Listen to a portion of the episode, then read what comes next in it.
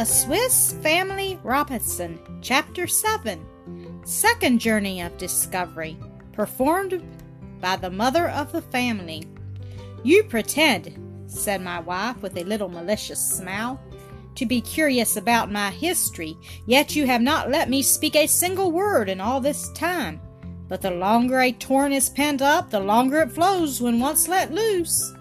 Now then that you are in the humor to listen, I shall give vent to a certain little movement of vanity which is fluttering at my heart. Not, however, to intrude too long upon your patience. We will skip the first day of your absence, in the course of which nothing took place, except my anxiety on your account, which confined me for the most part of the spot to the spot from whence you embarked, and from which I could see the vessel.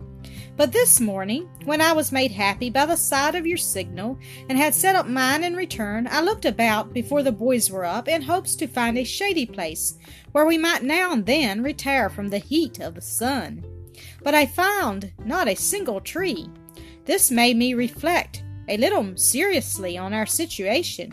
It will be impossible, said I to myself, to remain in this place with no shelter but a miserable tent, under which the heat is even more excessive than without. Courage, then, pursued I. My husband and my eldest son are at this moment employed for the general good. Why should not I be active and enterprising also? Why not undertake, with my youngest sons, to do something that shall add some one comfort to our existence? I will pass over with them to the other side of the river, and with my own eyes examine the country respecting which my husband and Fritz have related such wonders. I will try to find out some well shaded, agreeable spot in which we may all be settled.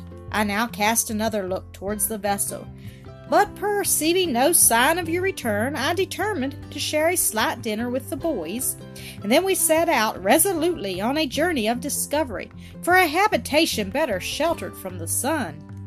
In the morning, Jack had slipped to the side of the tent where Fritz had hung the jackal, and with his knife, which he sharpened from time to time upon the rock, he cut some long strips of skin from the back of the animal, and afterwards set about cleaning them.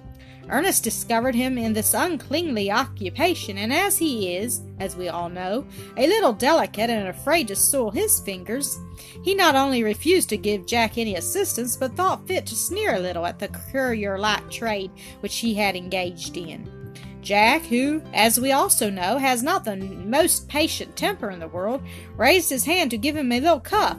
Ernest made his escape, more alarmed, I believe, by Jack's dirty hands than by the expected blow, while I, for my part, ran to set them right and to give a mother's reproof to them both. Jack persisted that he had a justification full and undeniable in the great usefulness of the said dirty work. For, observed he, it is intended to make some collars which I shall arm with spikes, and the dogs will wear them for our defense. I saw in an instant that Ernest had been the aggressor, and on him fell the reproof.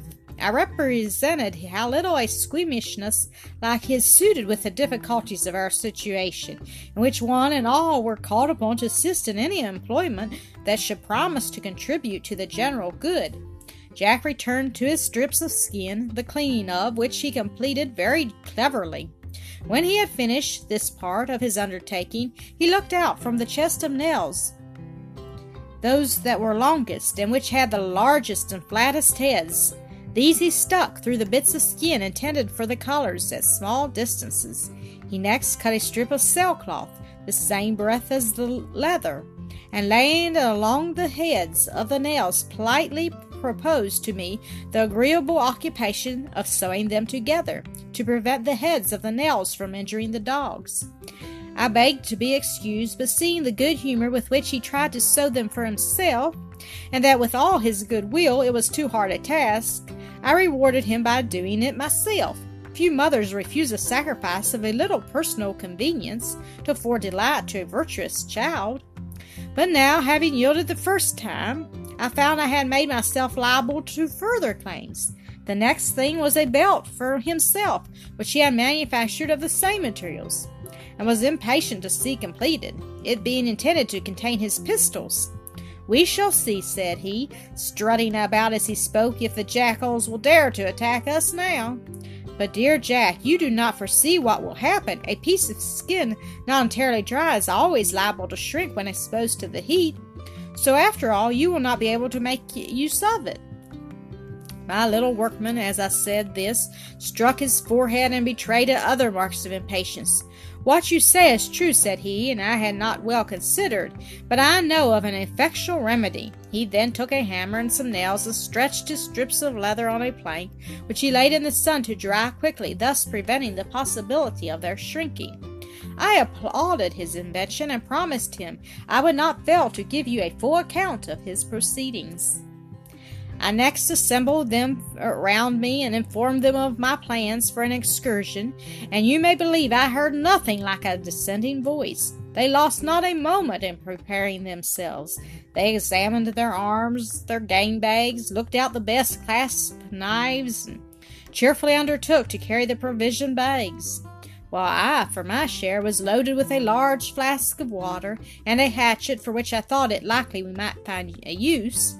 Also took the light gun, which belongs to Ernest, and gave him in return a ca- carbine, which might be loaded with several balls at once. We took some fre- refreshment, and then sallied forth, attended by the two dogs, for our escort. Turk, who had already accompanied you in the same direction, seemed well aware that he knew the way, and proceeded at the head of the party in quality of a conductor. We arrived at the place at which you had crossed the river, and succeeded in passing over, though not without difficulty. As we advanced, I reflected that our safety depended, in some measure, on the two boys, because it was their own they only who knew how to use the guns. I now, for the first time, began to feel how fortunate it was that you had accustomed them from infancy to face danger of every kind. But I am now convinced that the parent who adopts a hearty scheme of education acts the wisest part. But now for the passing of the river. Ernest was first in reaching the other side. The little Francis entreated me to carry him on my back, which was difficult enough.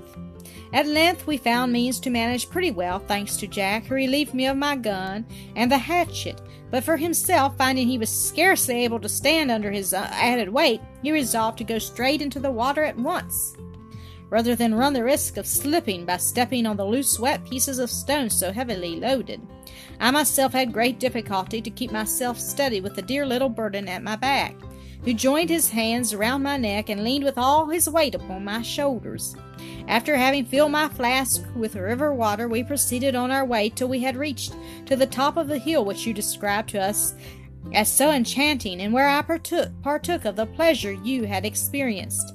I continued for some time to look around and admire in silence, and for the first time since the event of our dreadful accident at sea, I felt my heart begin to open to a sense of enjoyment and of hope. In casting my eyes over the vast extent before me, I had observed a small wood of the most inviting aspect.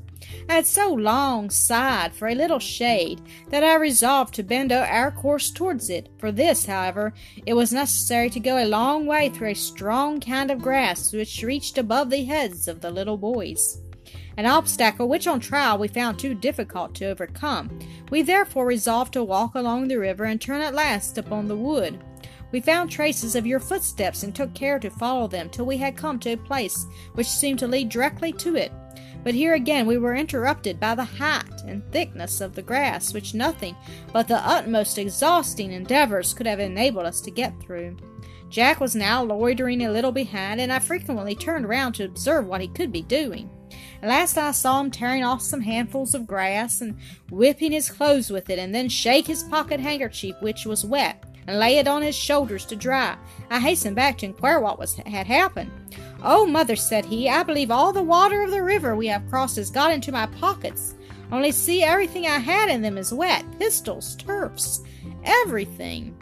Heavens, interrupted I in great alarm. Had you put your pistols in your pocket? They were not loaded, I hope. I'm sure I do not know, mother.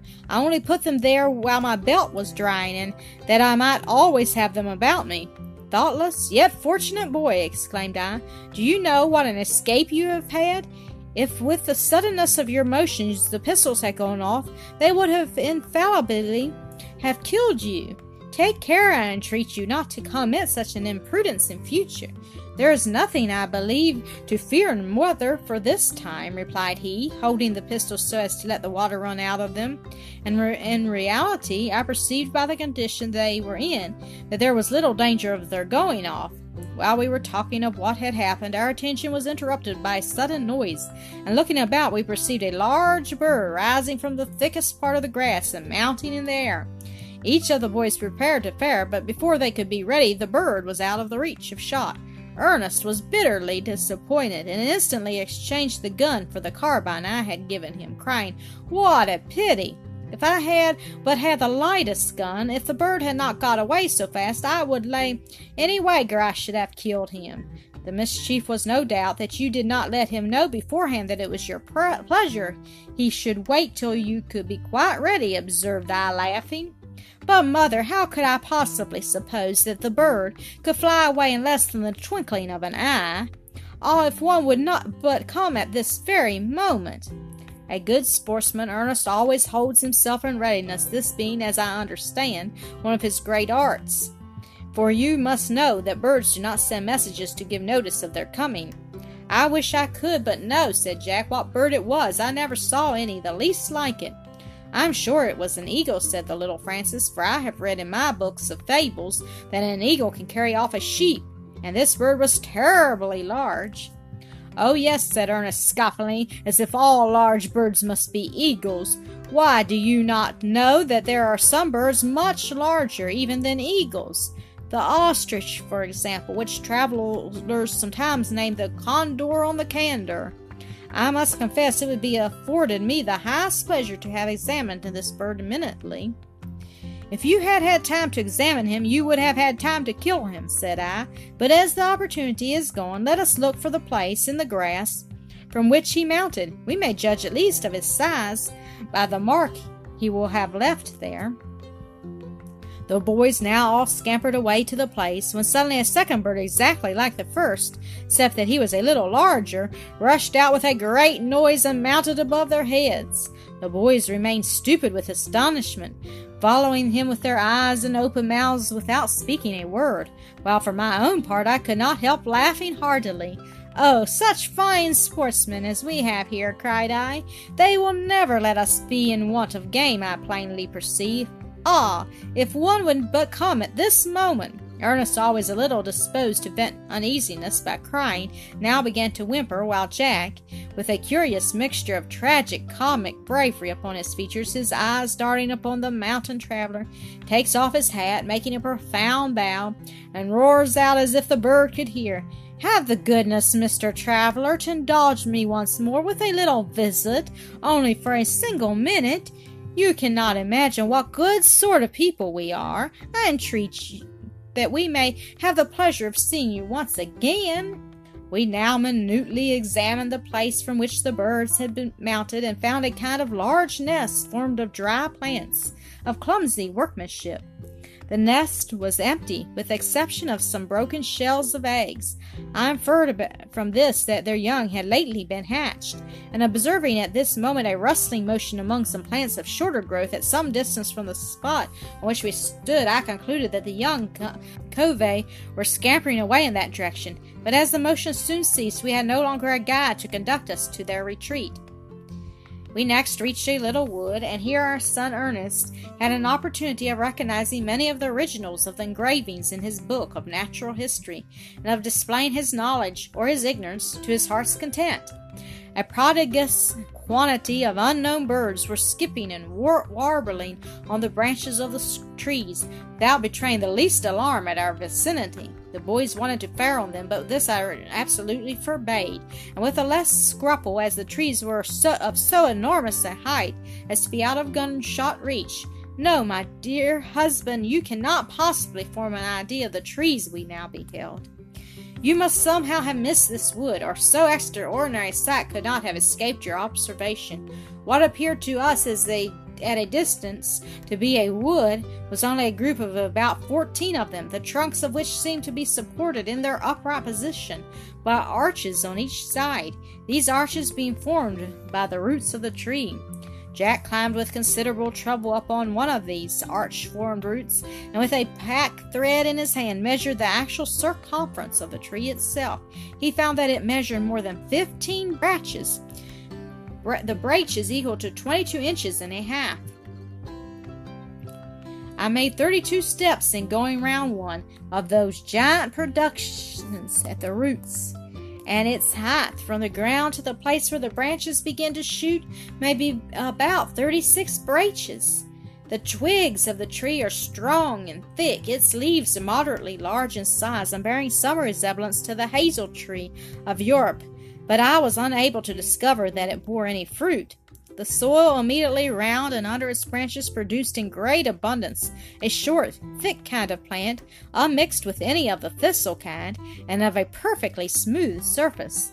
The large breadth of shade which presented itself seemed to invite us to make this spot the place of our repose, and my pred- predilection for it grew so strong that I resolved to go no further but to enjoy its delicious coolness till it should be time to return. I sat down in this verdant Elysium with my three sons around me. We took out our provision bags. A charming stream formed to increase the coolness and beauty of the scene flowed at our feet and supplied us with a fresh and salutary beverage. Our dogs were not long in reaching us. They had remained behind, sauntering about the skirts of the wood. To my great surprise, they did not ask for anything to eat, but laid down quietly and were soon asleep at our feet. For my own part, I felt that I could never tire of beholding and admiring this enchanting spot.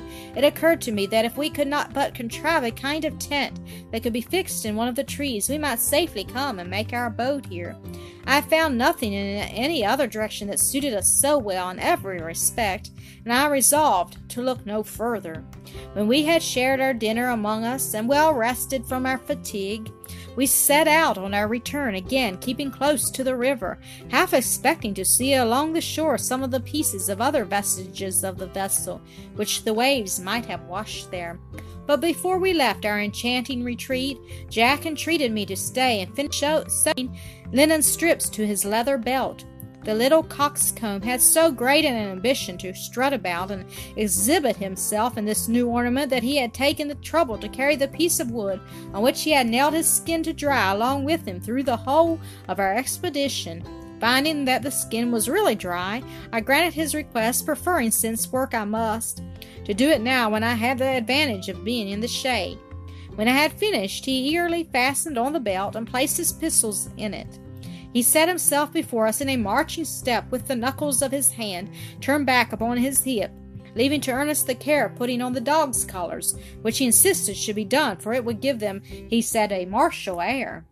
The self imagined hero was all impatience for you and Fritz to see him in his new accoutrement so that I had enough to do to walk quick enough to keep sight of him. For in a country where no track of the foot of man is to be found, we might easily lose each other. I became more tranquil respecting him when we had got once more together on the seashore. For, as I expected, we found there pieces of timber, poles, large and small, chests, and other articles which I knew had come from the vessel. None of us, however, were strong enough to bring them away. We therefore contented ourselves with dragging all we could reach to the dry sands beyond the reach of the waves at high water. Our dogs, for their part, were fully employed in catching crabs, which they drew with their paws to the shore as the waves washed them up, and on which they made an excellent repast. I now understood that it was this sort of prey which had appeased their hunger before they joined us at dinner. Heaven be praised, cried I, that our animals have found means to procure sustenance at so cheap a rate, for I really began to think that with enormous appetites they might some day have taken it into their heads to eat their masters. We now suddenly cast our eyes on Flora, whom we perceived employed in turning over a round substance she had found in the sands, some pieces of which she swallowed from time to time. Ernest also perceived her motion, and did us the favor, with his usual composure, to pronounce just these words They are turtles' eggs. Run, my children, cried I, and get as many as you can. They are excellent, and I shall have the greatest pleasure in being able to regale our dear travelers on their return with so new and delicious a dish. We found it difficult to make Flora leave the eggs to which she had taken a great fancy. At length, however, we succeeded in collecting near two dozen of them, which we secured in our provision bags. When we had concluded this affair, we by accident cast our eyes upon the sea, and to our astonishment perceived a sail, which seemed to be joyfully approaching towards the land. I knew not what to imagine, but Ernest exclaimed that it was you and Fritz, and we soon had the happiness of being convinced that it was indeed our well beloved. We ran eagerly towards the river, which Jack and Ernest recrossed as before by leaping from one great stone to another, while I also resumed my burden of little Francis at my back. And in this manner soon arrived at the place of your landing, when we had nothing further to do but to throw ourselves into your arms. And you think we could set up a tent in one of those giant trees at a distance of sixty six feet from the ground?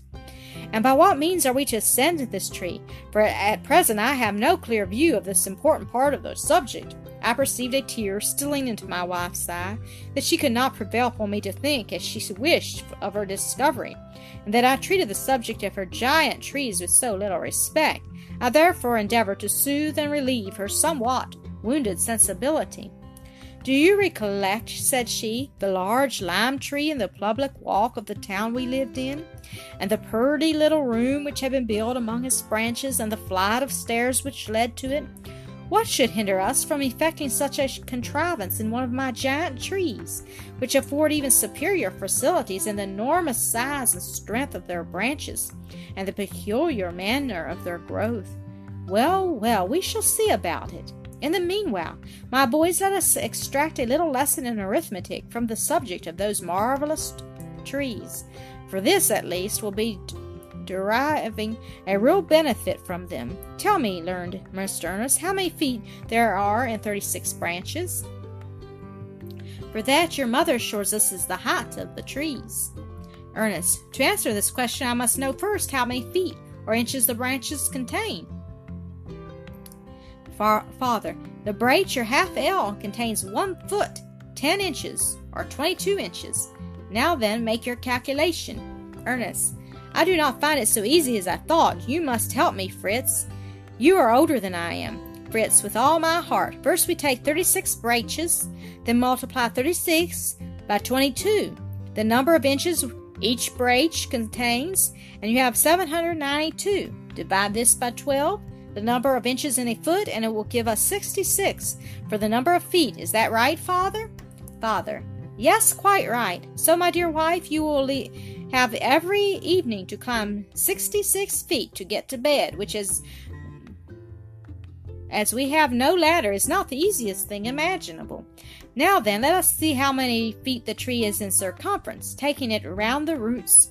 Your mother found that she walked round it in 32 steps. Tell us then, Ernest, how many feet do you think these 32 steps would make? Ernest, you always ask me the things that I know nothing at all about. You should tell me at least how many feet there are in a step. Father, well, say two feet and a, and a half to each step. Ernest, twice 32 makes 64. The half of 32 is 16, which added to 64 makes 80 feet. Father, very well. Tell me now, if you recollect, the proper term in geometry for the circumference of a circle, or say of a tree, since we are talking of trees. Ernest, oh, you may be sure that I could not forget that. It is called the periphery. Father, right. And what is the term for any line which may be drawn from one point of the periphery to another, passing through the center. Now, Jack, you may show us with a great geometrician you intend to be. Jack, I believe it is called the diameter. Father, so far right. Next, can you tell me what is the diameter of a periphery of eight feet, eighty feet, and what distance there is between the extremities of the roots of the giant tree and its trunk? The boys all began to reckon, and soon one said one number, one another, at random, but Fritz called out louder than the rest that the distance was twenty six feet. Father, you are pretty near. Tell me, did you make a calculation, or was it a mere guess? Fritz, no, father, not a guess, but I will tell you, in the town in which we lived, I have often taken notice of them Hatter, when he was about to bind the edge of a hat, always measured three times the length of the diameter and a trifle over for the quantity of ribbon he should use. Father, so height from the ground to the branches 66 feet, thickness 8 feet in diameter, and 28 feet distance from the extremities of the roots to the trunk. They really, with propriety, may be called giant trees. We now performed our devotions and retired to rest, grateful to find ourselves once more together and in health. We soon closed our eyes and enjoyed tranquil slumbers till break of day.